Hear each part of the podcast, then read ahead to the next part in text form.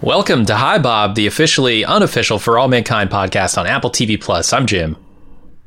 I'm Aaron. And today we're talking season three, episode six, titled New Eden. Uh, Aaron, what do you think about this episode? Uh, another pretty good episode of For All Mankind. Um, it's frustrating to see our alternate universe 25 year ago compatriots uh, struggle with a lot of issues that I don't know. I guess I would say I thought we're we're kind of moved on. Maybe they're we're we're, we're bringing that back off the shelf to, to relitigate in, in the culture. But um, I thought the Mars stuff is great. I love seeing life on Mars. Um, I really enjoy the intrigue and tension between the three different factions. Um, I like seeing Danielle settle into a role as commander. She's a very uh, Danielle seems like she's a, a, real big all right people type of person. You know, she's got that shop teacher energy. Like, all right, people, it's three o'clock, end of period, get the broom, start sweeping up. You know, like it's uh, come on, people, let's go, people. All right, people. Uh, that's that's her command style. Except there's another um, shop teacher in the class. Yeah, it's pretty annoying. Except there's another douchier shop teacher that's that's that's ca- uh, cabbaging onto all of her supplies and, mm-hmm. and half of her students and resources, and she just has to sit there and take it.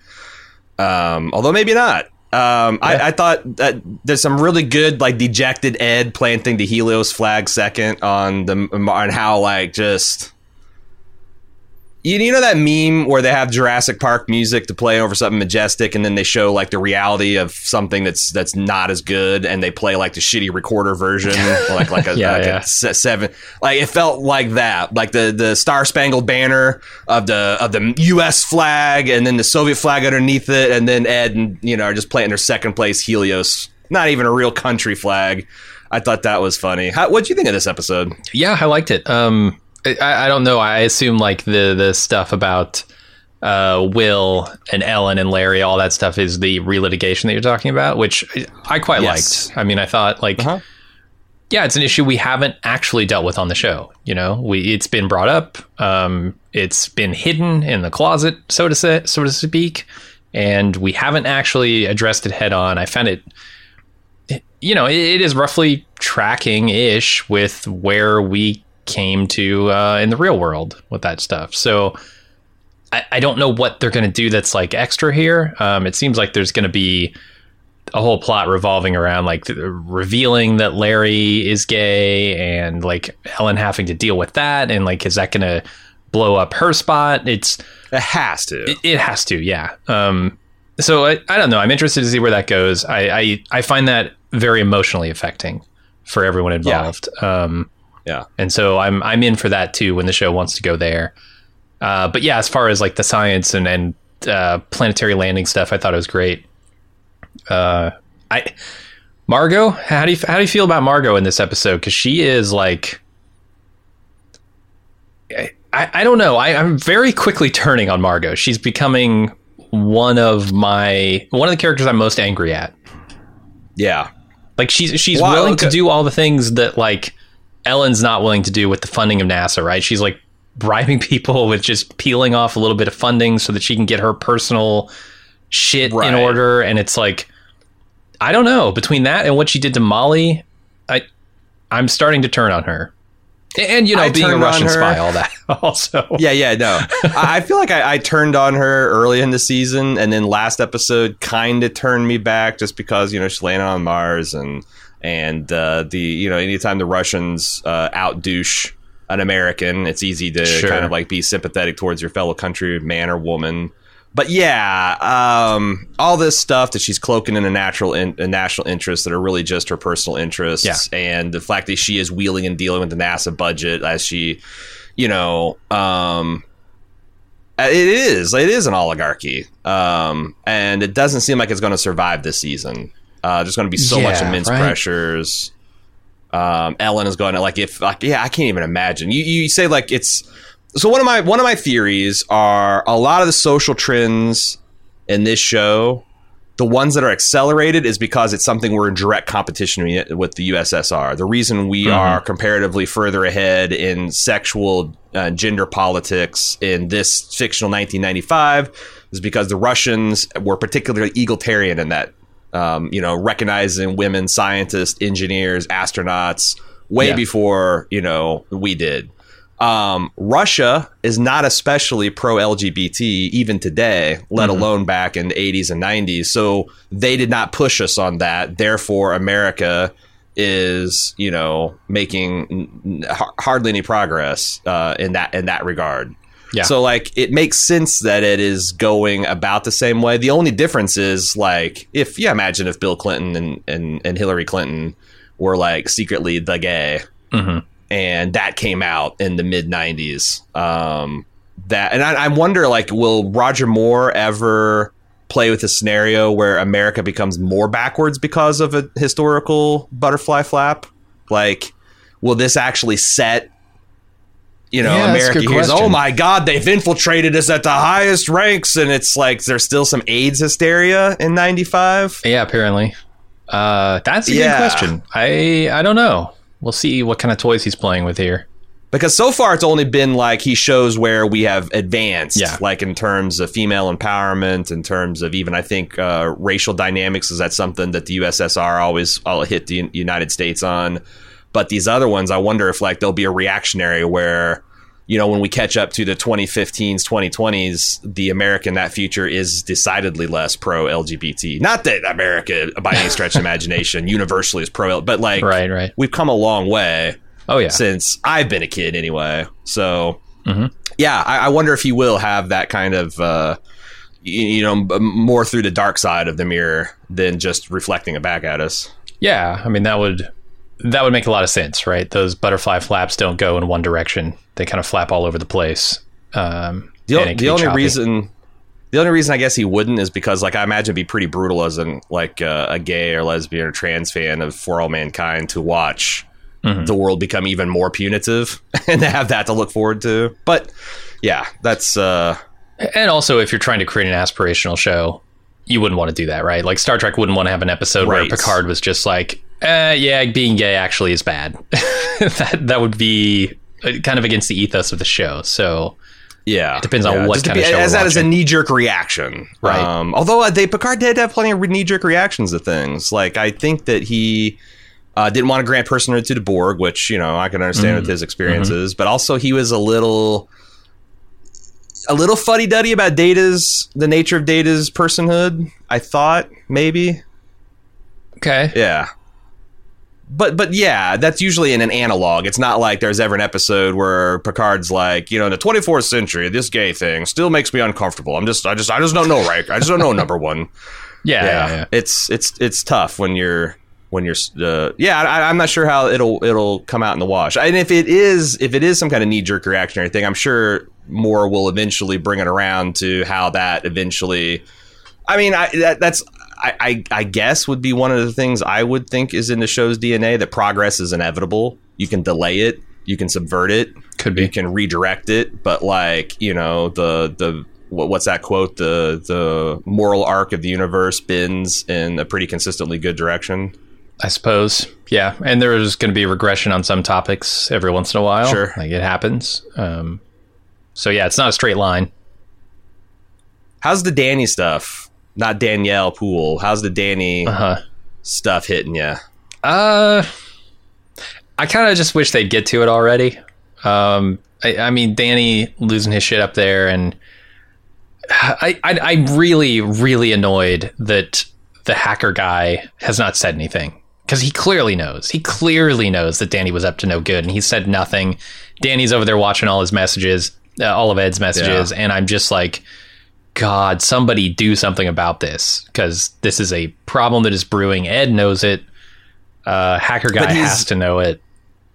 That's the thing is Ed is cottoning on that there's a problem, but he is seeing it all through the lens of Gordo, which Right, right. is only at best half the piece of the puzzle here. Yeah, like he's not man enough to do this mission or whatever. Um, Right. but yeah, have the, right real stuff. issue is that he's also dealing uh, with being up there with the guy whose wife he slept with. So, and and still wants to sleep with. It's it's weird and gross. Um, It's a literal Ed. He puts the Ed in the Oedipus complex. Like he, yeah. There's a big. Oh, he's my daddy, but I hate him, and I love my. Yeah. There's a lot of.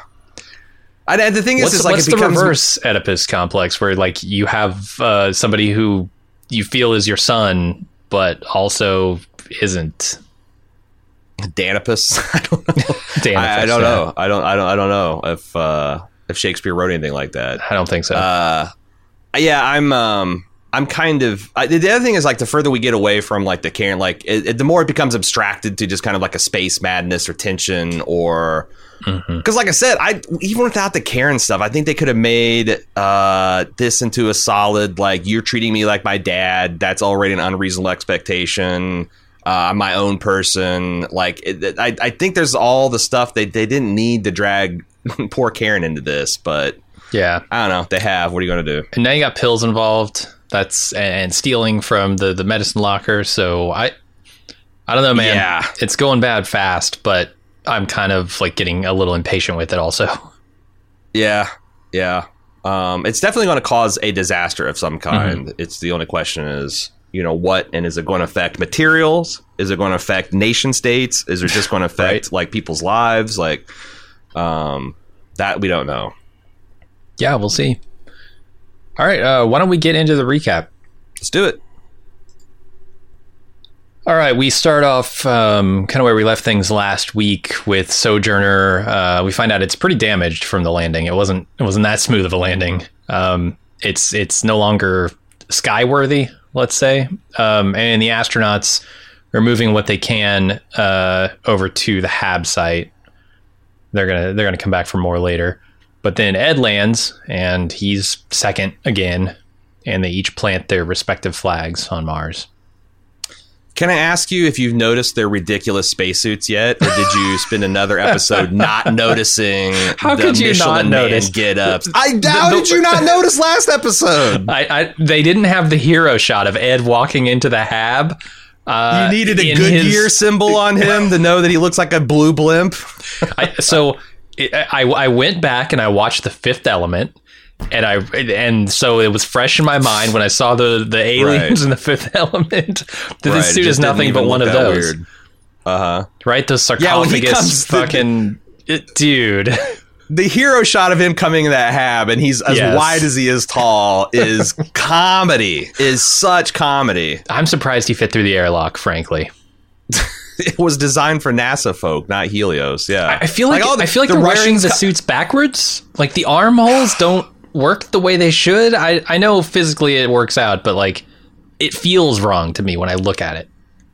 it looks like they're trying to do more of a like a rigid body, almost diving bell type of approach, which Yeah. would solve a lot of issues. We talked about the pressurized gloves being a problem with fine digit manipulation, and if you have these kind of hard articulated joints, you might not have that problem. Mhm. But oh man, it just does not look cool. No, it And it'd be a lie if, if Mars, Mars becomes a battlefield. It's a liability. Yeah. you're three dudes wide. You're gonna b- soak bullets, man. like, yeah, That's no, crazy. Any, any hit on Mars is a is a good hit. we we talked last week about Sojourner and like looked like it was a hard landing, and man, there was like mm-hmm. boulders and ridges and everything. It's worse than that. If Sojourner landed like 20 feet backwards, it would have fully ruptured the hull, and I think everyone Oh, yeah. dies. Uh huh. Yeah, like they're lucky that they only took out the engines. Yeah, this is Um, like a shipwreck dashed on the rocks. It's yeah, it's crazy. Their their engines are almost peeled off on the back. Yeah, they're at a 45 degree angle. I don't Mhm. think that is is any longer space worthy. Um, so now we've got what I thought was going to happen three episodes ago, but it's going to happen, I guess, on the way re- the back, which is one big lifeboat returning to, to, to Earth. Um, Yeah, I find this idea super interesting because you've got a commander of the lifeboat who is altruistic and willing to help out his fellow astronauts at all costs. He's willing to take them home. You've got, uh, but he's got a tenuous grasp on his own ship.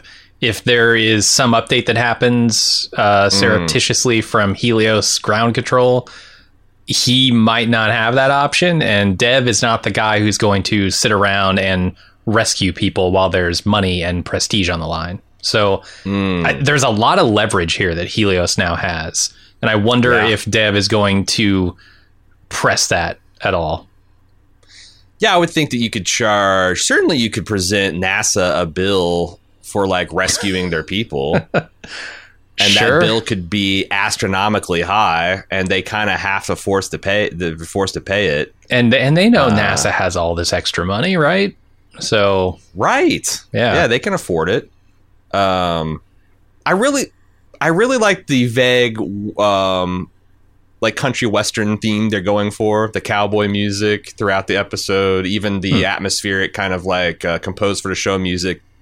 It's very bluegrass and twangy and, you know, being out on the range kind of feeling. Uh yeah, because it does feel like much more of a Wild West than I. I wonder why that is. Why does it feel like more like a Wild West town than than uh, Jamestown ever did? Is it because it's truly like the Russians and Americans and the pri- living on top of each other?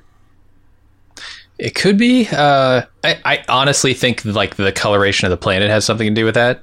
It It feels much more like a, a desert or a you know a rugged. Um, I don't know. Yeah, It looks New Mexican. It looks New Mexican. it does. It does. Like that could easily be filmed in To'hajiilee. Hell, it might have been. yeah, You know, like the, the, the red dust and the mesas and the, the yeah, it's it's very Western Uh-huh. for sure. Um, I, I found it interesting that, like you said, the the landing with Ed is very like lackluster, right? He's he's sad Ed putting up a sad flag in his sad landing really site, is. and I in his sad fucking spacesuit. right. it, it's it, so. I mean, that is the contrast here, right? Like they NASA got there first. NASA got there better equipped first.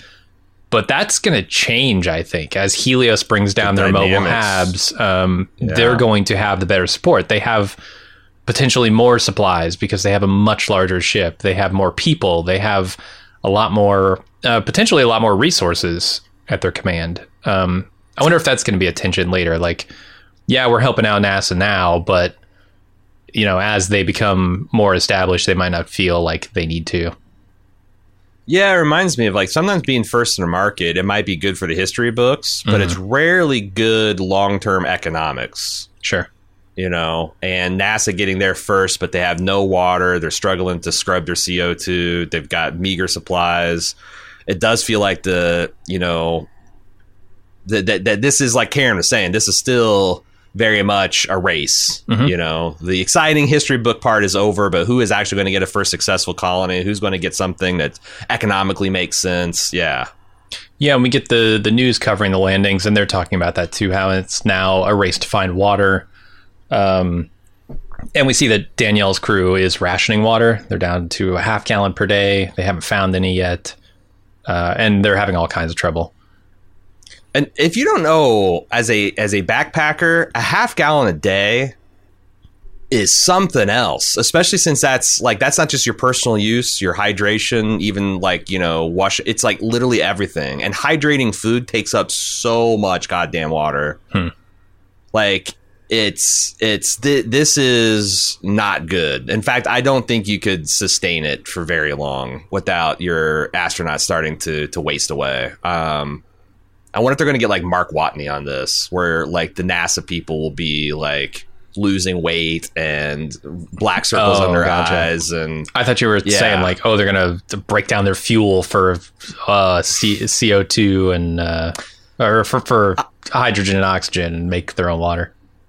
I thought there's a little bit of a false dilemma here in the news reporting because they're talking about um, Helios is just now starting to make the return fuel. That was, you know, the NASA was all about the pre-supply, the Robert Zubrin case for Mars, where you send automated laboratories that go ahead and start making your oxygen. Now, I don't know why NASA doesn't have a ready supply of water there. I guess it was only designed for four people uh, or six, and now it's an eight. But the one that I really had a question is if NASA has enough methane for their return trip, why the hell can't Helios have it?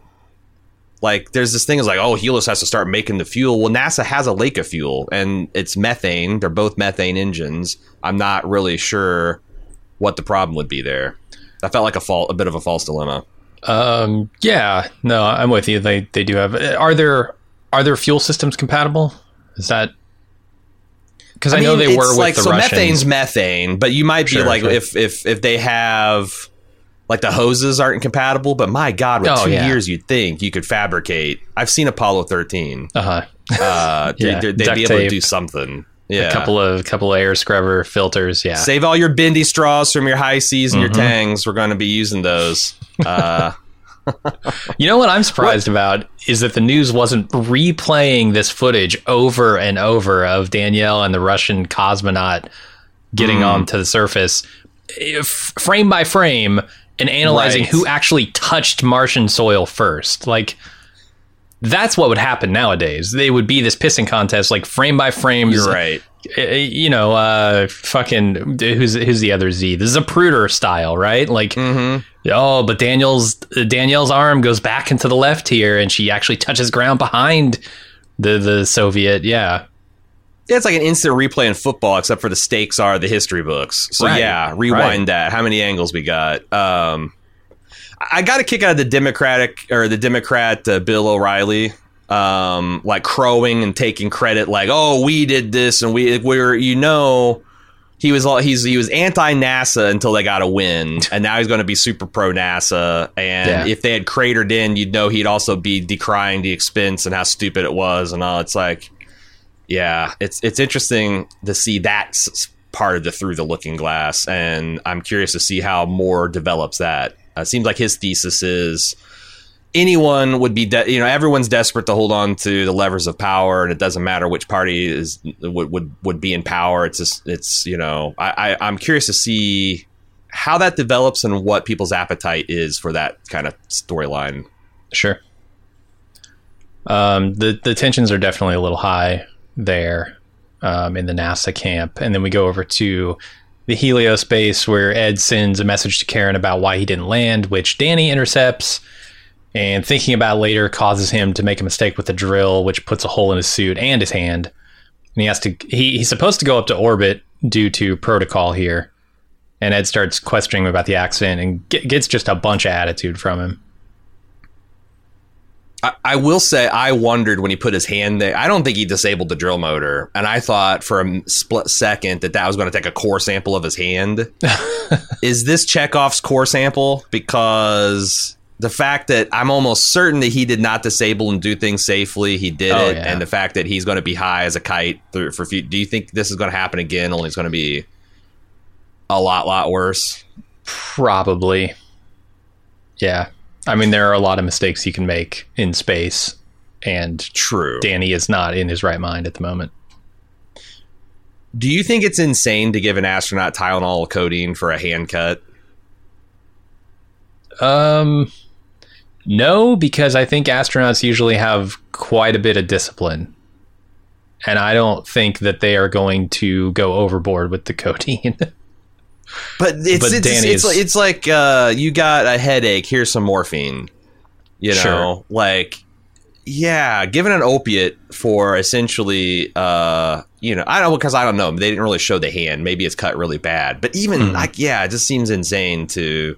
But I guess I remember when the opiates for like the you know the oxycodines and stuff like that first came out. Mhm. Like they were hailed as like, well, no one will ever have to feel pain again. We have so so much great pain management techniques and ah, and it's like oh shit, it's it's actually an opiate and it's highly addictive too. yeah. Um, maybe it reflects the idea that like oh yeah, well, you, why should you feel any pain? Here you go, here's some codeine. Sure. But uh, and if he's off duty, I, I guess it's not it's not as bad as if they need him at the console, but they might need him at the console that's at the any moment, you know?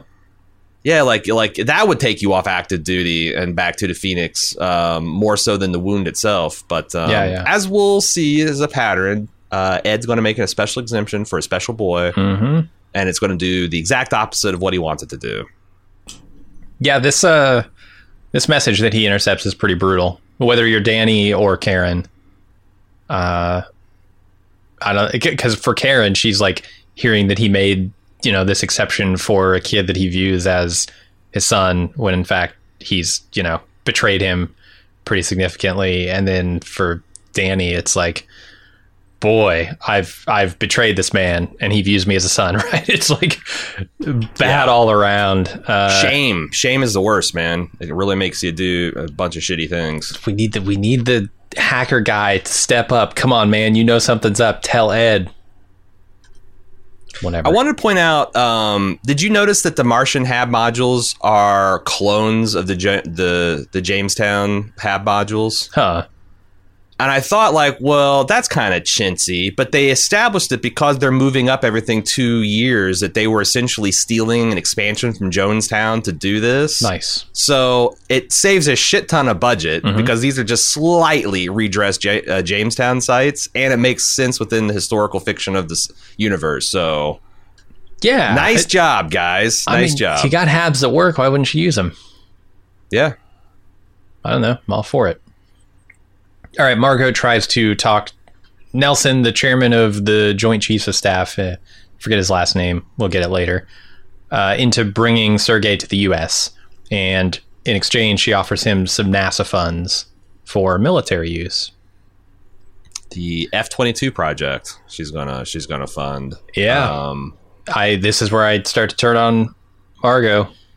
Ooh, doing a black ops on Russian soil. Like this is some real Tom Clancy shit, and it's high risk. Oh yeah. Um, if that gets out, like you have a instant diplomatic uh, crisis on your hand, worldwide security crisis, and oof, oof, yeah, I mean, Yeah. yeah, it's I don't know, it's tough because like the Russians attacked Americans in their moon base, so like there's you know a little turnabout is fair play here stuff. but as a response of taking one of their guys prisoner, eh, essentially. yeah, We, I mean, we yeah, fucked we up. shot, we shot first, but burnt one of their dudes alive, critically wounded the there other. There was an escalation here that uh, Yeah. was maybe not warranted. But all right, Uh, right. Yeah. It's uh, it, it's it's tough to say, but um, yeah. Margo, Margo taken continued to uh, doing the old face heel turn. Uh, yeah, it'd be one thing if she was actually working on a goal that I felt was worthy, but like, and I, I feel bad for Sergey, right? I don't want him to be tortured in a uh, KGB prison, but at the No. same time, this is all personal and it's getting in the way Yes. of her doing her actual job. Yes, they they made their bed. They knew the whole time what they're doing was wrong and morally compromised. Mhm. And if it's the fate of the world versus Margo and Sergey, I'm taking the fate of the world. Sorry.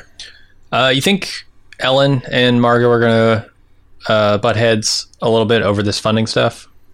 Because Ellen was very anti giving away NASA funding last. Well, episode. but like if I guess against NASA's will, yeah, I don't. There's so much obvious friction that could happen. Like if Margo gets outed as a spy, if Mhm. Ellen gets outed as a lesbian, like it seems like both of these seemingly very powerful people, uh, their feet are made of clay, and they have Yeah. some some weaknesses there. and I think it's pretty telling, you know, what Margo was saying about Ellen last episode, right? Like she's not one of us anymore. Um, she's like mad with power, or you know, whatever. She has. She's to. completely forgotten all the shoulders of giants that she stood upon, all Yep. the breaks that she got, and she's thinking everything is uniquely her vision. And she's become this. Yeah, she's become a queen of this fiefdom, and it's. uh I mean, it's not do- democratic to say the the least. Oh, no. but, um, yeah. All right, then we watch uh, Leda looking at the Russians in mission control uh, with trepidation. Just a quick shot there, and Well, then do, you, do you think they're they're because like Aleida was always coded in the early seasons as troubled, uh, particularly kind of like paranoid delusion type of thing. Mhm. They're not playing this at all because, like, yeah, these Russians are doing shady shit. They're whispering, they're writing in Cyrillic, they're passing notes uh, behind the teachers. But like, um, I, you know, it's like, are you paranoid if they're really out to get you? But I wonder if there's going to be if, if that's going to interface with this to make it a lot worse because it seemed like she's very impulsive. Like she didn't Mhm. wait for permission to tell Danielle about this. She just went off and did it. yeah, And Margo didn't try to stop her. I don't know. Maybe that's her ultimate authority. But um, I, I, I, wonder if Aleida's paranoia is going to mix with this actual paranoid situation somewhat volatilely. yeah, we'll see. Uh, then Karen visits Dev in the middle of a very heated meeting, um, or I guess I, I, I don't know. He's arguing with his investors or his board or somebody. Um, she tells him that the Russian space program wants a meeting with Helios and that she's willing to come back as long as she can be the COO and have an office. She's looking for a She's- more traditional corporate structure here. Well, yeah. I mean, as we found out last episode, Helios is very traditional. Like uh, like she said, the, the lack of titles just serves to keep you in, you know, perpetual charge of everything. Uh, huh. Um, I wonder, but COO is certainly subordinate to the CEO, so Dev will still be the boss of Karen. mhm. I thought maybe they were t- trying to set her up to be analogous to like Margo, maybe, but I don't think so. So I'm not exactly sure what she. It, it might be just like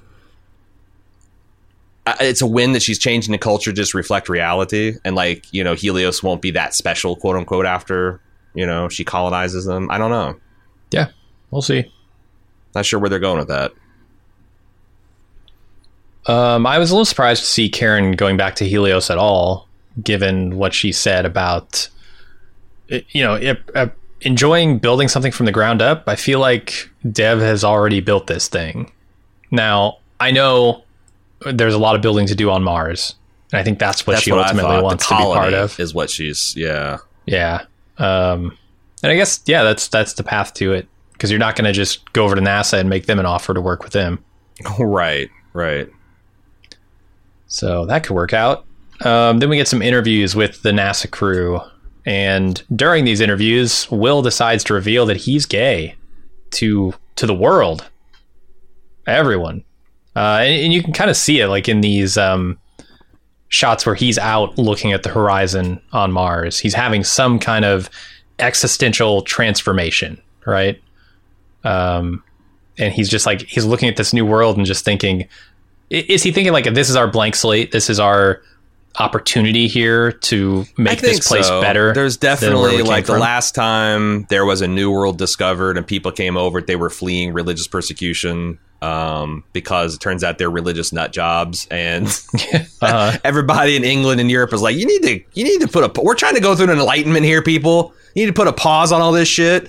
Uh, and this is kind of like the reverse, you know, like this kind of new Eden, a new tree of knowledge. Uh, we're going to relitigate what we think society is all about. I, it seems natural to have those kind of thoughts when Mhm. you see this pristine world untouched by humans. Like, how could we do things better? Um, and it's yeah, it's such an interesting way to for this show to talk about like intersectionality. Like they there's like you know that conversation with Danielle and Will is like a textbook example of that, which we'll talk about here in a minute. But yeah, I thought I thought that that's what I was thinking because like uh, when I was watching with Jack and, and Cecily and they're like, oh my god, is he ha- getting space madness? I'm like, I didn't know what it was. I'm like, no, I think there's something else brewing here. It feels more like hope than. But Yeah. then by the end of the episode, uh, that that might have changed a bit. yeah yeah it's still up in the air uh, but we'll see how that how that comes back down um, there is fallout though on earth. Um, ellen is trying to deal with it. And her eh, both her vice president and the chairman of joint chiefs uh, say that it's a political disaster. Um, and personally obviously this is a very difficult position for ellen. Yeah. Politically, it seems that the Democrats she needs to hold together to pass this jobs bill are going to be split by this uh, this this uh, gay bombshell being thrown by Will and the VP that we spotted as very conservative is all up in arms about this. Um, yeah he views it as a moral issue Yeah, and an electoral one that there's no way that Republicans, if they are allowed to be painted with this brush, that they can have electoral success in the future. So interesting um, yeah, He- here's one the, one thing that they're they're talking you know about this and that that guy the VP says like we can't have this you know? People children look up to astronauts. And I'm just like yeah and that's exactly why it needs to happen because your backwards ass ideas uh, are not being challenged by the people that children look up to. And therefore the the mind change that needs to happen is is not happening Well, I think that's the thing is like when I look at this culture wars, it's not that conservatives don't think that like uh, representation works. They're they know it does, Mhm. which is why they are dead set against it. Because like if you know uh, any type of other if you hang around with them enough, you'll realize, oh, we actually have much more in common than we have the few things that might divide us or might be different about us. And, and their differences uh, become less scary too, right? Because they're less yeah. foreign. It gets normalized, Mhm. you know, and there's a lot of concern on both both sides of the political aisle about things being normalized, good, you know, good and bad. You Sure. know, I think, I mean, yeah, obviously, I don't want some things to be normalized. Mhm. Like, you know, uh, every time there's an election you don't like, fucking trying to, to overthrow the government. Uh, but Right. some things like you know getting getting more uh, queer youth uh, out in the you know uh, out in the media eye, taking uh, taking uh, uh, participating in politics, all that stuff, that kind of representation, I'm all for. So that's that's why they call it a culture war. you got both sides fighting over the same kind of intellectual, philosophical battlefield. Sure. Uh, it's Bradford. That's the Joint Chief of Staff's uh, chairman's name. And you'll recall that he has been he was the Mhm. NASA liaison, and as the NASA star continues to rise, he's risen along because if he's the on the chairman, he is like other than the president of the United States, uh, you know, he, and, and his his fellow generals and admirals are the U.S. military. Mhm. Um, he's extremely extremely important. Yeah, there's only one person in Washington without a boss, and he's only got one boss. That person. Yep. Over at Happy Valley Base, which is where NASA is, uh, Will tells Danielle why he came out while on the mission. And despite understanding, she's still pissed off that he didn't consider how it would impact their mission. Uh, this this is a pretty good conversation. I like this. Um, I I think uh, like obviously Will has the right of it here, and Danielle Mhm. is being a little bit less understanding than I would like her to be. Um, but also she's not experiencing the same things in this moment that Will is. So So I, I talk about this word intersectionality, which is this theory about how privileges and um, uh, what's the opposite of privileges? I forget. Uh, disadvantages? I don't know. disadvantages, whether that that's implies that they're bad, but, but things outside the minority's purview, um, uh, outgroup signifiers, whatever. Uh, the way it's not like okay, you're just a calculus of well, if you're black, you're this, and you're gay, you're this, and if you're black and gay, but it's definitely like Danielle thinks that she can understand Will through the lens of. In fact, she thinks that she might even be like like being gay is better because it's like a cloaking device. You can you can turn it on and off at will. You know. Yeah, She, and- and I- like like There's so much in Will's response to that, right? Um, Right. And and he doesn't say it, but like if you think about it for a second, she's asking him. She, she's saying like you can hide who you are. You can hide which is a psychological hell of its own right. making too. Right. And I I don't know if she understands that. I, I don't know. Right.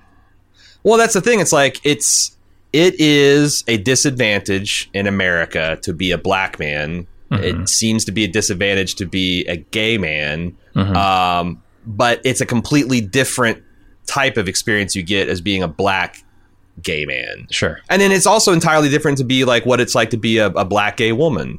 Uh, or to be a disabled uh, gay white person, you know, like those types of things intersect in strange ways, and that's where uh, I think a lot of people um, who are new to kind of that intersectionality are going to be like Danielle and think that like, oh, I can always generalize to, and you see this is white people too, like when you try to bring up privilege and they all talk about their disadvantages. Well, I grew up this way. I grew up. Well, that's not the point. Sure. The point is, you know, what are your probabilities in a society of being able to move without uh, and, and and make decisions and actions without anything, you know, constraining your freedom to do so. You know, the less of those uh, disadvantages or outgroup signifiers you have, the more free you're going to be able to do whatever the hell you want. The more those things intersect in your life, the more you're going to be put under a microscope. You're going to be held back. You're going to be told that you can't do this, you can't do that. Um, and yeah, it's why it's so deeply frustrating because they can agree about things about what it's like to be black in America, but Yeah. th- he doesn't know what the struggle of to be a woman and to, to go through a, a very male oriented thing like NASA and mm-hmm. buck all those trends. And she has no idea what it's like to be gay. Yeah. And that's the, the frustration. You can see that they're that they, they have all this common stuff, but they don't know how they don't know how to talk about it, they don't know how to use it. And the idea that, like, you know, she's like, she also says, well, this is NASA. If you have a problem, you run up the chain of command. Being gay? A, is that a problem? They, B, they would run that up the chain of command and he would have Right. gotten summarily, you know, like he wouldn't have made it to. NASA. Yeah. yeah, yeah, yeah, yeah, yeah. So I thought this stuff, this, this, this, and the conversation with Larry and Ellen later on about how they back, they, they, they, they, they back, what is it? Reverse engineer. Don't ask, don't tell uh huh. in this universe. I thought these things are really interesting and and uh, important for people to understand about how um, uh, politics and culture in America works. Sure. Yeah, it's, and it's a pretty nuanced look at it too. Yeah, I agree. Uh, so the Russian Lenara, the head of their program, visits Helios with information on a large water reserve on Mars, and they want to pay Helios to fly them there and extract it. Uh, Karen says they want 50% of the water extracted as their fee, and it seems like they'll go for it. They don't actually That's agree. why it's but- good to to be in the rooms because, like, you know, if you're an Uber driver and you're driving someone across town to make a billion dollar deal. You don't get to like, well, now that I know that, but like this is a unique situation where Helios can really put it to the Russians. Mhm. Do you think they'd get it for 50 50? I feel like I, I wish I saw the actual negotiated deal. But the Russians, I that's the thing. They act like they they are beholden to no one, but in reality, on this arena, Mars, they're literally beholden to everyone because they can't do shit. Oh yeah, I mean they they they were not prepared for this mission. They don't even have a Yeah. drive that can really get them to Mars. They had to steal that. Um, yeah, they're they're playing second fiddle to everyone here. It's funny because I kept on thinking back to other times, you know, um, you know, I, I read these fictional accounts of like, you know, the age of sail back in Napoleon times, and you know what would happen when you've got a ship that gets captured by a hostile nation, you know, and like uh, how do you treat the prisoners of war? How do you treat the officers and their men? And it seems like there was uh, kind of this unspoken thing of like, well, if we got you captured while we're at sea, you know, we'll kind of like respect each other and we'll work together because the alternative is we confine you all to quarters. And like, I feel like the Russian is like doing this whole kind of like, well, you can't boss my men around, and which is all well enough and good. But the flip side of that is you're supposed to show some deference to the mm-hmm. actual commanding officer that didn't kick your ass and take your fucking boat because again, like I think Danielle's perfectly in her right to just confine these guys to their quarters for the rest of their mission. just keep them locked in an unused airlock and feed them through a slot, and Sure. there you go. So it's like that's the thing that's bothering me is like I feel like the Russian is taking all of the advantages of the situation that he's in and being in complete denial of the disadvantages. And here in Helios boardroom, that is rectified somewhat. Yeah, and I want I want to ask you here in a few scenes why you think that is because I have an idea, but I'm not certain. Uh, they're they're Okay. playing a little coy with that. Um, so Danielle hears something about the joint mission of the Russians and Helios, and she goes to the Russian uh, commander, but he won't give her any details. He's very dismissive and rude, this guy. V- very, very, and that's going to be more interesting later. Uh, then we go over to Kelly, who calls Ed and tells him about all the technical problems they're having, and Ed's worried. He tells her he's going to be seeing her pretty soon um, because of this joint Russian mission, but he can't tell her about the details of it. Uh, I was I, was wondering at this point when Kelly's talking about all these problems, you know, the CO2 scrubbers and we can't find water and and seeing the attitude of the Russian cosmonauts if they might be sabotaging the NASA habs in some way. Interesting. I didn't get that, but it would be It would be risky Wow. on their part because they're living in those habs currently. Right, But but if they know that this Helios deal is potentially on the table, maybe. Yeah that they've got they've got uh they've got their hand securely on another branch. They can afford to start sawing this other branch to fuck over the Americans. Yeah, it makes a lot of sense Could be. in a realpolitik kind of way. Yep.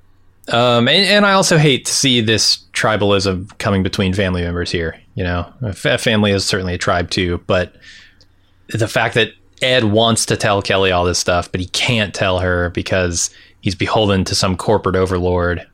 Really sucks. I thought, I actually thought all this shit was overplayed. This is a military family that mm-hmm. I mean, did did Ed get pissed that Kelly kept the yo ho ho pirate sail thing to herself because that was a national security? Like, what is the deal? Both of you people were in the Navy. You know what operational security is all about. Uh-huh. Need to know and all that kind of stuff. I thought Kelly like putting a screw. Yeah, like I thought that was all like the the reaction to being told, "Well, look, I can't talk about it." I thought was all overblown you know? I, I agree. Um, it's i think it's slightly different because it's a private corporation as opposed to mm. a sovereign nation state but like uh yeah. I don't know. I don't know. When you take it out of the context of military it's different it seems she's a little bit more aspirational that like she's like well we're oh, all yeah. in this together we're in a survival situation we're frontiering we're homesteading we you know maybe thinks that that that the the the the, the complete lack of borders between them in this hab is more important than the very real borders back on Earth. Mm-hmm. But she would be wrong. I mean, yeah, she can think that and she could be idealistic, but she'd be wrong about how that translates into their situation. Sure, I think her and Will need to get together and have a conversation because they could probably see I also eye to think, eye on some stuff. I also wonder if Ron Moore regrets introducing Kelly last season because he secretly wants her to be like 23 years old. he, he, wants her to be like 22 years old and have like these spacey ideas and be moonstruck over this handsome Russian boy. In reality, she's almost 30 and she's been a professional scientist and researcher and astronaut for a decade. And, uh, mm-hmm. you know, I don't know, maybe it's the carbon dioxide. sure. Getting loopy up there, a little lightheaded. Uh, all right, Will is working on the hab, and Roland is assisting him, but Roland doesn't want to get too close to him now that he knows he's gay. And Will notices act- him acting weird and asks what's going on, but he doesn't say anything. It was funny the way that dialogue tree went, where it's like uh, Will's like, "Hey, can you help me drain fluid from this hose?" And the Russian's like, "Ah, oh boy, yeah. uh huh, yeah." He's having a full on homophobic meltdown. Definitely.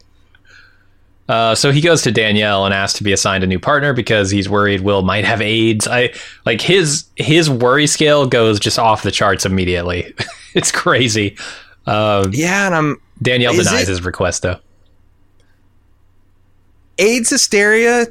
I wonder if something changed to make because I feel like by the midnight, certainly by the time I graduated high school. Of course, I was from Indiana, birthplace of Ryan White. We got mm. like. a you know a, a pretty front row seat about you know what AIDS can and cannot do and how it's transmitted and all that kind of stuff. But I feel like, um, I, I feel like that somehow this world is a uh, is a way far behind on that, and I'm not sure why. Like I understand if it's like exactly the same. Like I, I don't expect them to be more progressive, but like it's not clear to me why in the mid '90s they're still. Or maybe it's a Russian he, thing. I was going to say he's also Russian, so because the rest of the like Ed, like who is a pretty conservative guy himself, is like not sweating the vodka from the the gay man. You know, yeah, yeah. like it might just be a Russian thing. You might be uh, you you might. Do you think the other thing I wondered because like the Russian's relationship with his family seemed pretty stilted. Is it possible that Roland himself is closeted gay? I don't know. I had considered that option during the episode, but I didn't get any hint that that was true. Um, more that he was just a, a ignorant bigot. Yeah, I mean, that's the thing. It's like I don't know. I've just been like my my whole lifetime. It seems like some of the most ignorant bigots turn out to be closet gay. Sure, in terms sure. of politicians, clergymen, things like it that. Happens, like yeah. you know, yeah, use that as a cloak to wrap yourself. I can't possibly gay. Like how much I hate them all. Right, you right. Know? Meanwhile, catch me at the truck stop, uh, tapping my feet under stall number three. yeah, I. I don't know. It's always something I'm on. I'm on guard for when I see someone this. I, I felt the same thing with the VP. Like anyone that rolls in with this big a thunderhead about something, like wow, this has got yeah. this is some kind of personal connection, dude. Right? Why so riled up? Uh, the the thing that I was more worried about here is them being able to fix these habs or not because of their own ignorance. Like they can't work together. They can't fix these habs. These are life supporting devices that they absolutely need. You're gonna you're gonna die because of your ignorance, man fix this shit. Don't worry about like Danielle tells him, right? If we're gonna die of anything up here, it's gonna be because we can't get the damn base fixed. Uh, any is that is that commentary about glo- uh, climate change? Uh, I didn't pick up on it, but maybe I suppose Yeah, like you can't fix your environment. ignorance. Yeah, all these other problems don't matter. spaceship Earth. Yeah, Mhm. all breathing the same air, drinking the same water, shitting and pissing in the same seas and lakes. And then drinking it. Yep. Yep. All right. Uh, Danny sits and thinks about the family he doesn't want but has, and the family he doesn't have but wants. And he runs out of pills. So he goes to the medicine locker and steals some. And then Ed calls him aside to apologize for treating him like a child earlier and says that he's changing the protocol so Danny doesn't have to go back to orbit. It's another thing that could another intervention that could have saved Danny, and Ed is Mhm. gleefully overriding it because he thinks he knows what's best. Um, Yeah. And and and feels guilty about treating him like uh like the child he views him as. It's I, you, you definitely get that in his messages to Karen that Ed is all kinds of conflicted about, you Mhm. know. And I also wonder if that is. I, I wonder how much of that is Ed because I, I thought Ed. Well, I don't know. I did you would Ed have landed that thing if Danny hadn't been there? If anybody else had been in the co seat, I really other than think maybe so. Kelly. You I think, he would have so? tried, yeah. I thought he really scared himself, almost crashing in that mountain. But it might have been secondhand fear for for Danny. Um, the other thing I wondered is like, what are Danny's calls back home to his wife look like? Oh God. Yeah. I feel so sorry for this young woman and their their newborn is he even baby. calling? I'm not even certain he's calling her. Uh, he calls his brother at one God, point. if he doesn't, if he does, I mean, they I- never show it. They never show it, and and I felt like he was trying to escape her. I don't know why he would call back, but Mm. that's a real dick move.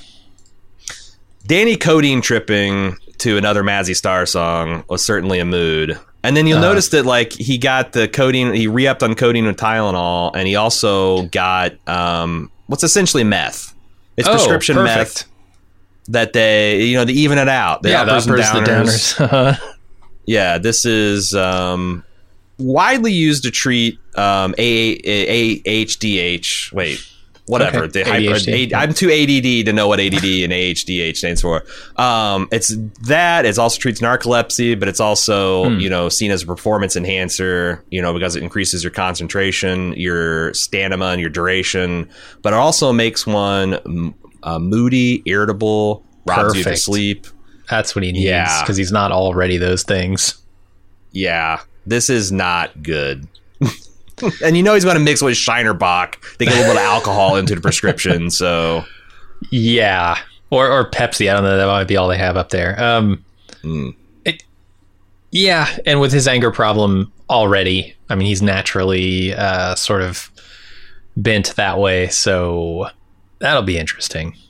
This has all got to blow up sooner rather than later, I think. So Kelly and Poletov get it on in the the kitchen. I don't know. I, I'm not. No more salads for me, thanks. After this incident, uh, it's the swamp. yeah, drain the, the swamp. Get yeah, we we we need to drain the swamp. This is Yeah. uh, you need to open it up like an airlock and refresh that thing because ugh. I Uh, because like it's funny because I was thinking when they're saying, "Do you think people will hear and they turn on an air cycle and there's all this thumping?" I'm like, "There's no way that's going to cover it." And then I was gratified to see on the Uh-huh. other side of the bulkhead the other Russian scientists like, "Oh Jesus, look at them fucking in the swamp. It's humid, humid and gross in there. Yep. Uh, Can't clean up. You're going to use a your a thimble of your precious half gallon to wash your Right, bits. Nah, I right. don't. I, I don't. It's like extreme camping sex. I don't. no, thank as you. glamorous as you'd think. No, no, not at all. Um, so afterward, Kelly tells him that Ed can't find out about it when he comes to the Hab, and Mhm. she asked Poletov about their joint Helios mission, but he refuses to tell her anything, and she's pissed. Which I mean, what'd you expect? You're gonna you're gonna use sex as leverage here? I She mean, thought she could the fuck the, right thing. information out of him. Yeah, yeah.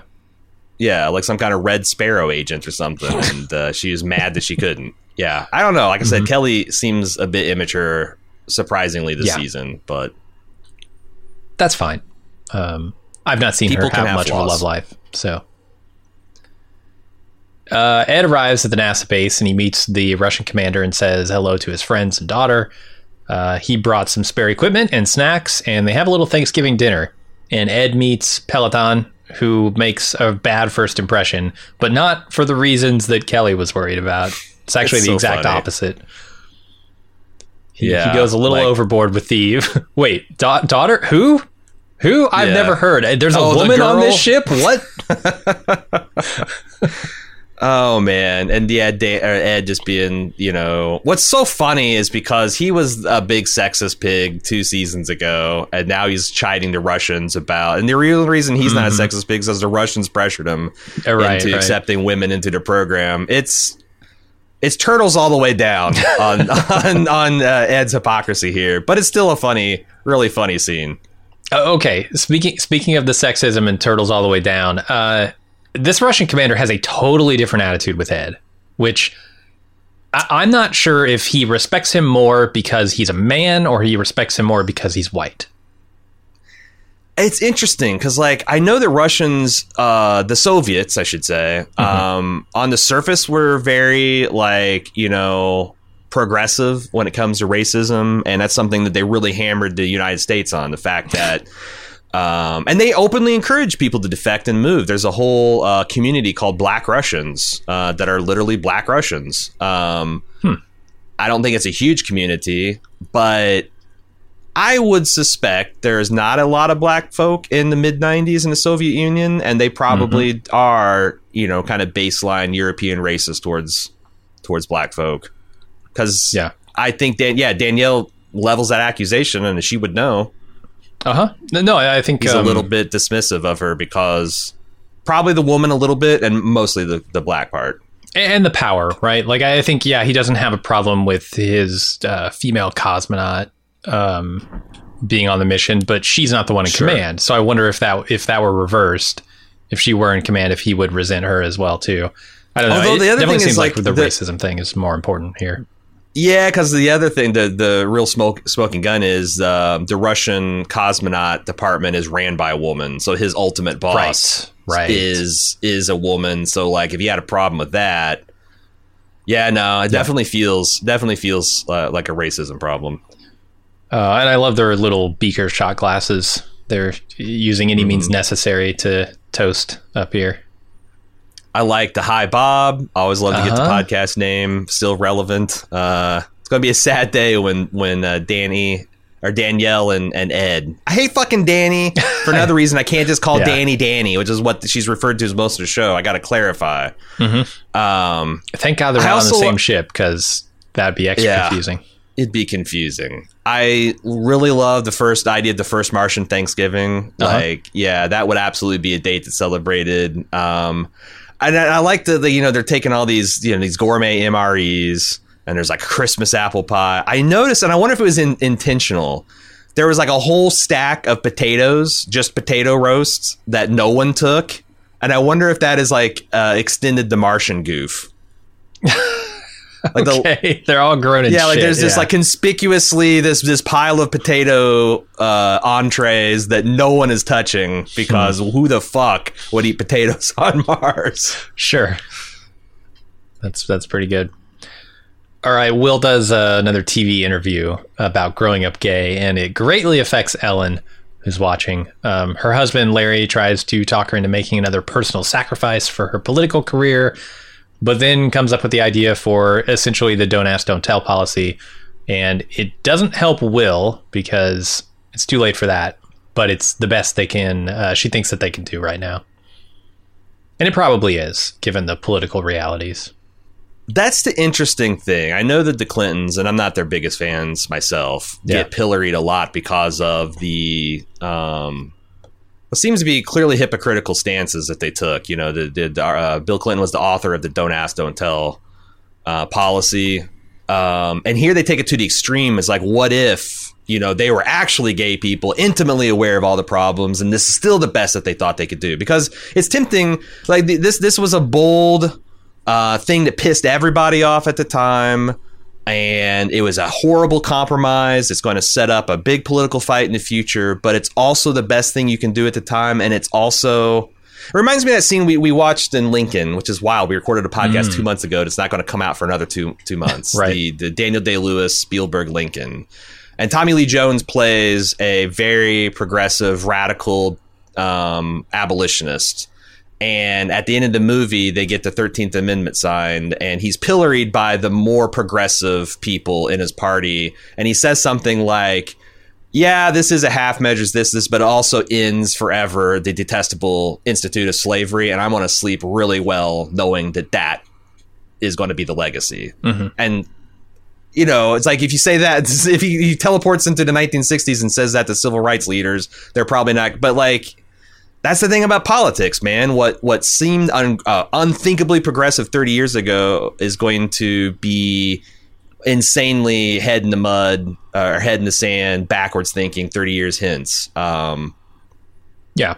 It's it's the idea of, of not letting perfect be the enemy of good. And they can do a little bit of good here, right? Um, it can keep a lot of gay people from being discharged uh, for, summarily from the military. Um, allows them to serve their country. closeted. if They, sure, sure. I mean, they, they Right. definitely trade offs there. Um, it's not a perfect solution by any means, but it's what they can get done right now. It's the shield that they can give the people who are uh, hiding their identities anyway already, so that they can at least live some kind of life that they want to live in the military. but unfortunately, as they point out themselves in the scene, it is going to completely fail to do anything. It's not going to shield Will at all because Yes. he is the one that stepped out and He's already outed himself, right? It's funny because he's the he's the lightning rod that caused this like s- half step in a progressive direction, but he's going to pay the ultimate price and, and bear 100 percent of the the burden. Yeah. Uh, Yeah, he's going to be a martyr for his cause, and that's sometimes what's required. A lot of the time, what's required. yeah, yeah. You can you can be authentically who you are. You can serve your country. Pick one. Sure. All right, Sergei brings Margo more requests from the Russian space administrator, then causes a scene to secretly write an equation on her record. And from that, she figures out that the Russians have found liquid water on Mars, and she tells some people, including Aleida, who charges off to tell Danielle. I looked at this formula and I'm not going to fucking do math. I, I I helped my son through algebra during the pandemic and it almost killed me. Uh huh. and I'm planning on never to do math again in my my entire life. Uh, I think if you do the math and reduce this formula, you're going to come out to something that equals uh, H2O. Okay. It looks like I squinted, and it looks like if you reduced everything and put everything on the right side of the equation, E would equal uh, H2O. sure. I don't know. Regardless, M- M- uh, Margo did do the work, uh, and she got liquid water as the result. Um, also, I thought is also um, if you don't want to do the math, and you count the tracks and where um, uh, Sergey put the needle drop, it was right on the Aquarius track of Mary Lou Williams' trio, Okay. the Zodiac sequence. So I think there's different ways you can get to that hint, but uh, Sergey found a way to fight back. Yeah. Uh, and I'm with Elena now. F- fuck these guys. NASA saved their lives and their honor, and they are it's returning that with uh, secrecy and betrayals of their own. So, Might we want to run up the flagpole the decision to tell the base commander that the Russians are? You oh, know, of course. might- but I mean, the want to go flagpole's standing through- there, right? When Aleida's like running off to tell the commander. So, if the flagpole Uh, wants to do something, she can. But is the flagpole morally compromised because of her? Yes. that- yeah, that's the thing. Totally. And, and even like I said, even if she runs it up uh, Margo's flagpole, like Margo still has a boss. Yeah. It's Ellen. It's probably the DoD chief too. Like I, yeah, I thought this was. I, I thought it was wild that she just ran off and did, and, and no one stopped her because like there's Sure. implications, there's political implications, uh, and the show has often dealt in like what do you tell people versus what do you not tell people to manage these political realities, and it felt jarring to, uh, you know, it's, it's another. I haven't felt this way since the first episode. A little bit of a narrative shortcut, or a little bit of them. Maybe th- we've seen it so many times they're just like, oh, you're just going to roll with the punches. But I thought it was rash. Oh yeah, it's definitely that. Uh, and I was surprised how mild the reaction was too. You know, Danielle's pissed, but like She's just yeah. she doesn't gonna- airlock anybody. Right. Yeah. She's not going to confine it, but she's just she's just going to tell people and another thing and another thing and another. But it's Yeah. yeah. yeah there's no. uh, there's no well thought out political answer to it. Mm-hmm. All right, then we go to the combined NASA, Russian, and Helios crews all partying in the NASA habs. Will drinks from the bottle of vodka directly, and Roland refuses to drink anymore after that. Will notices and goads him into saying what he really feels, and they get into a brief fight, which Danielle puts a stop to with her newly discovered information about the liquid water they've found. I was so worried in this scene, and not for the confrontation between Will and Roland and the fight that ensued. I was worried about someone getting drunk and puking in space. Now, I know it isn't a zero G situation, but puking in space in an enclosed hab is a bad idea, regardless. Mm. The smell. I well, can they even tell? None of them have showered. I was going to say. I was they about to say. yeah, this is just God. Yeah, it just but add would be, to the to the potpourri, right? It would make it a lot worse, and it would also dehydrate the fuck out of you. Oh, that too. Yeah. I mean, even just yeah. drinking, whether you puke or oh, not. God, you're also... going to try to treat a hangover on a half gallon of water? Right. Oh, man. Oh, it's going to be terrible. Yeah. Bust, maybe have Helios bring you over some of those uh, methamphetamines because, and some of those opioids because you're going to need them. I wonder if there's something that Danielle's like communism, capitalism, a match made in hell. Obviously, the Russians don't collapse because of you know Ronald Reagan runaway defense spending. Um, what is going to cause and but but they also are still going through what appears to be some kind of glasnost type of situation with Gorbachev. I wonder mm-hmm. if this is going to be the impetus of Russia getting dipping its toes more into capitalism you know the fact that they're in bed with Helios yeah. and yeah, I wonder if that that's going to bend them a little bit closer towards the arc of our our reality. I don't know. We haven't seen much insight into the Russian culture over the, over there in the show, right? They're like, true blue. They're true blue. At least the Russians that are in the, they're cosmonauts are true blue believers in the immortal science of communism for sure. Definitely, yeah. Um, but like, how how is their society operating? Um, what are their mm. political mm. leaders thinking and doing in any given moment? KGB are still runaway crazy assholes. Oh yeah, yeah. But we're but leaning right. on a lot of like stuff we we know about the the Soviets from that era mm-hmm. we haven't really seen any follow on effects. So I, I'm curious. I'd like to have maybe more of an insight into what they're thinking and doing over there. How they're yeah. Living. Also, um, the defector's reaction. What'd you say his name? Roland. Roland's uh-huh. reaction is also like you, you, we go back to revisit the Danielle and, and Will conversation. This is like completely lacking in intersectional analysis because it just immediately centers on him. Sure. I was betrayed because yeah. you're a fucking liar. Well, why was he fucking liar? Like if he if he was honest about who he was, you would never have met. You would have never been on a mission with him. Like mm-hmm. there's not even like a first object like thought of objection. It's just all like, oh my god, I'm so afraid I'm gonna get space AIDS, and uh-huh. this guy somehow contaminated me with his gay. Um, so it's, it's like as as as disheartening as the conversation with Danielle is, this is even more so, especially since they appeared yeah. appeared to be very close. That's the thing. Point. Yeah, this immediately just ruined what I thought was a beautiful friendship. Which in Roland's mind is even deeper betrayal. Because yeah. mm-hmm. um, again, he can't help but center it on himself. After the party, Ed apologizes to Kelly for not telling her about the water, and she's excited about the possibility of discovering life in that water, and says that she needs to be a part of of this mission because it's too important of a thing to not be a part of. I thought there's a maybe some conflict in the future because the way Ed talks about these water samples and like, well, don't worry, we're not going to drink any of the water if it's if it turns out there's already light.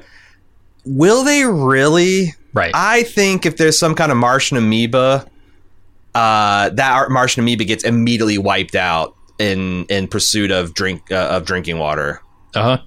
There's no way. There's no way they respect. We don't respect our pristine environments on Earth. What the hell? Are you going to do it on Mars when it's a survival like that? And that's just for our comfort and and luxury. I mean, it like is Mars, such a massive foothold. Like to actually gain a foothold on another planet, you almost need to find something like this. And there is no way the dev is going to give up that foothold if there's some kind of organism in this that is deemed to be alive, right? He's yeah. He's either not going to tell anybody and just go ahead and drink it um, and use it, or he's going to kill it intentionally.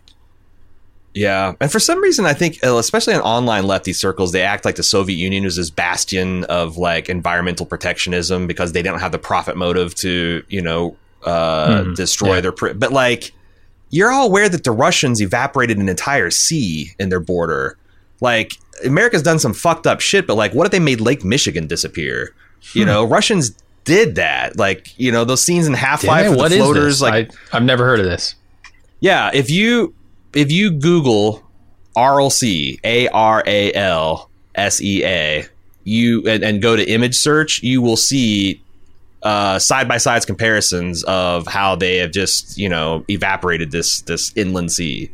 So How'd they do I- it? Just I think- open a microwave and point it at it and leave it on full? it- no, I mean it wasn't. No, I mean it's the same reason you do anything. You're just using up a resource. You're using the water for Oh, other things. okay. You're damming it up. You're I thought you this, literally meant evaporated it, and I'm like, wait. No, yeah, and, and like a just to piss off Captain Planet, Uh-huh, and it's yeah. it's similar to what's what's happening with the Red Sea as well. Like you know, you're you're Mhm. using it up and, and developing its potential. Yeah. It just I, I'm just saying that like um it you don't need necessarily a profit motive to destroy your landscape. You just need to, to, to feed and water a, a shit ton of people beyond your means. Oh, sure. You know? Yeah, we're dealing with that here. We've we've done it to lakes Yeah. and rivers. We just haven't stepped up to seas yet, I guess.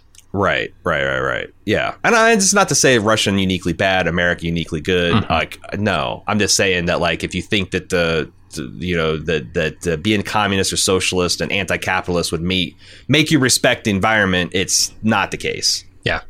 But this is why I think that uh, Will and Kelly need to get together and have a conversation because she's very like, you know, hope, hope and uh, uh, altruism and Yes. excitement about this new frontier and what it could mean for their civilization.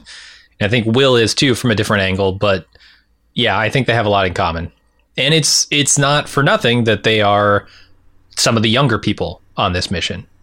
I think you're I think right. In fact, I was a little point out. surprised that we didn't see Kelly being the counterpoint of everybody else. So, like, you know, I don't think Danielle is like personally squicked out. She's just pissed that it's jeopardizing her mission. Uh-huh. I think the Russians feel what the Russians feel, and then they've, yeah, like, uh, I feel, I, I agree, is what I'm trying to say. I think Will would have a friend in Kelly, and I was kind of surprised that they didn't have a scene like that. But there's plenty of plenty of time. plenty of season left. Yeah. All right, then we go to another uh, young astronaut who's maybe not quite on the same page as anybody. Danny watching another of Ed's videos to Karen where he sees that Ed's worried about him acting like Gordo was acting on the moon, and Ed wonders in the video if it was a mistake to bring him on the mission. So Danny punches Ed just on the screen, breaks his hand, breaks the screen. I mean, it was a mistake to bring Danny. Yes. It's also a mistake to continually look at him through the prism of his father because they're similar but not the same. And I think Ed's doing things that he thinks would bring the old Gordo around, and Huh? it's just making things worse with Danny. I That's the thing. I can't blame Ed too much, right? Because it did Yeah. work with Gordo. Gordo became a hero by the end of that. It and Yeah. it was exactly what he needed. And it was a huge risk at the time, but it worked out. Gosh, you're right. The confirmation bias, like Ed's like, well, if I had settled and done the right thing and not pushed, like people would have died on the moon, you know. uh huh. Uh, so yeah, he, he comes by a lot of this shit. Honestly, um, it just sucks because we know the behind the scenes, all the information, and we're just Yes. like, yeah, It, it was a It's bad horrif- idea from the beginning, horrifying to us. but for him, it looked like a great idea from the beginning. So Yeah, uh, I will say, he, this. Did you notice this trackball that he's using? Was this like Track- straight out of the Oh. '90s? This Microsoft trackball? Yeah, I used to have one of those. I did too. Like, in, and there's a lot of passionate uh, trackball supporters. And Was a better world, are they saying trackball? Is a Logitech. I don't. The Intel wasn't that an IBM thing? I thought it was a Logitech that he was using. Oh, I thought it was a Microsoft. I had a Microsoft one. Oh shit. Okay. Well, we had three. Di- okay. I don't know, but are, are are they positing that in a better world we'd all be using trackballs? Sure, and Newtons, right? Like Yeah. the, the Apple Newton. Um, yeah, there's a lot of technology. I think they have um, smartwatches on the Helios crew too, right? Or some. I was wondering if that was something that everyone would have, or if they're suggesting this is how we got smartwatches. But it seems like some kind of like Yeah. life monitor kind of blah. Yeah. Hmm. I don't know. Definitely a lot of tech stuff to watch here as we progress. Um, and then finally, Ellen announces the "Don't ask, don't tell" policy. Essentially, she calls it um, "uniform first, I think. hmm Um, she announces that policy officially, and also that Will is going to be discharged from the army on his return. And Will leaves the habitat to take in the sunrise. And then a guy that A little Larry is more, a little bit more of a pining. Last, you know, Yeah. melancholy, less of a hopeful. there I was a definite change Will. in feel um, in this scene, and I don't know if it's legitimate or if it's just you know contextually it feels different because I I think about it differently, but I don't And- know and what a lot, he's A lot can happen in two years. Just because the president's saying this now, sure, like I'm Sure. like, if he comes back, yeah, I, it's yeah, maybe he'll be a hero by the end of this the season, yeah, we'll see. even more than he is for being one of the first people to land on Mars. right, right. Uh, so then we get a final scene here where a guy that Larry is sleeping with and another of his friends talk about Ellen's policy at a bar. Um, and he reveals some information that he shouldn't have. And afterward, his friend makes a call to someone about it. Um, and that information is that he has. I, I think that information is that he has slept with Larry, uh, spe- and specifically in the Oval Office at some point. Yeah, But that Larry's He's gay, not- right? he's not being careful, and the wrong people are going to overhear it. I, I'm I'm very confused about this scene because it feels to me like they these are old friends who are both gay who have like talked about this prior to this conversation and both know that Larry's gay. I don't know why like the, anything that he said would be such a shocking reveal. It- has this guy just turned opportunist all of a sudden and what he's like maybe recording him in this scene? Oh, no, I think so. Like, okay, did you notice that this guy that that uh, you, uh, Larry's lover was like his assistant in previous scenes? No. So like Larry's working with him closely at the Oval Office, and But is the uh, guy that and he's talking to here not also gay? he is super gay, I think, and I think what they're talking about is they're both aghast at because they both know the makeup of this administration that this is the solution that they came up with. But then the one guy's like, I know, I've known Larry for a long time. I guarantee not only was he okay with it, it was his idea, which is literally true. Uh huh. and I think he's just being gossipy. I, I don't think that he's calling like uh, a reporter or a government contact. I think he's calling a friend, but Oh, he might be high enough in the government that his phones are bugged or people are listening or monitoring, you know, for things about the vice Huh. president or not the, I guess, vice president, chief of staff, the president's safety. I think it's going to get out in that kind of, we're just, we're just, Ron Moore's telling me that this guy's highly is already been warned that you got to be careful who you tell things to in Washington because everyone's listening and it's an explosive thing. I don't think he's doing it because he's a shit. I think he's just careless. okay, And that recontextualizes things.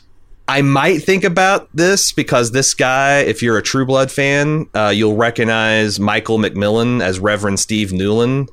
And that guy is a non serious person who's a bit of a shit and a bit of a careless idiot. So I might be taking some of that baggage into it. But that was my interpretation of the scene. Gotcha. I was very confused because I thought he was intentionally screwing over his friend and Larry. And Maybe he is because he's a he's a gay man who's mad that another gay man has sold his brothers and sisters into this kind of like eternal closetude. It could be. a- I I, I wouldn't Yeah. be. I wouldn't Yeah. rule it out. But I thought it was just more gossipy, and it's the gossip that's going to get Okay. them. That's going to sink the ship. yeah, we'll see. Uh, but that's the the very end of the episode. That's the cliffhanger. Yep. What's going to happen? Yeah, I'm. uh I'm really curious to see what happens to the NASA settlement once um, Helo- Helios abandons it with the Russians for greener, literally, well, I guess redder, wetter, wetter pastures. Uh huh. And I'm really curious because, like, it definitely feels like we have another shoe hovering at orbital distance, ready to drop, uh, like a like a sojourner. Uh, in crash land right in the middle of Washington, and just when is it going to happen? Yeah. No, no I way. Feel, I feel like there's an Ellen octopus finishes- above us wearing shoes about to drop another seven on us. Honestly, yeah, or you lost. I, there's no way Ellen's presidency survives the season. I couldn't imagine. There's no way because this has seems like there's too out. many things, too many things building up. Yeah. Yeah. So I don't know. Or We'll maybe she does. Maybe that's where America takes its uh, heel face turn and it's like, you know what? We don't give a shit. But there's a lot of Yeah. other things that seem like she's unpopular on top of everything else too. the HE3 stuff, the Sure. seems like the political ineffectiveness of her administration. There's a lot, lot going on. Yeah, her her political power might be reaching its limits, and then if you throw in a personal scandal like this, uh, Yeah, whether it should be a scandal or not, um, yeah, Sure. she's very vulnerable. So that's well, that'll, it. that'll do it for our coverage this week. If you would like to send us some feedback, please do so. FAM for uh, stands for For All Mankind. FAM. Join the FAM fam at baldmove.com to send us some feedback. And uh, we're hoping to get another feedback episode uh, uh, out. Uh, not a regularly scheduled, but an irregularly scheduled feedback episode. Uh, thanks to everybody who has sent in feedback. And thanks to everyone listening. We really appreciate it. Um, check out the other stuff we're doing at baldmove.com or follow us on Twitter at baldmove. And we'll see you next week for the seventh episode, lucky seventh episode, when obviously the shit's going to hit the fan on For All Mankind. Uh, until then, I'm your host, Aaron. and I'm Jim. See ya.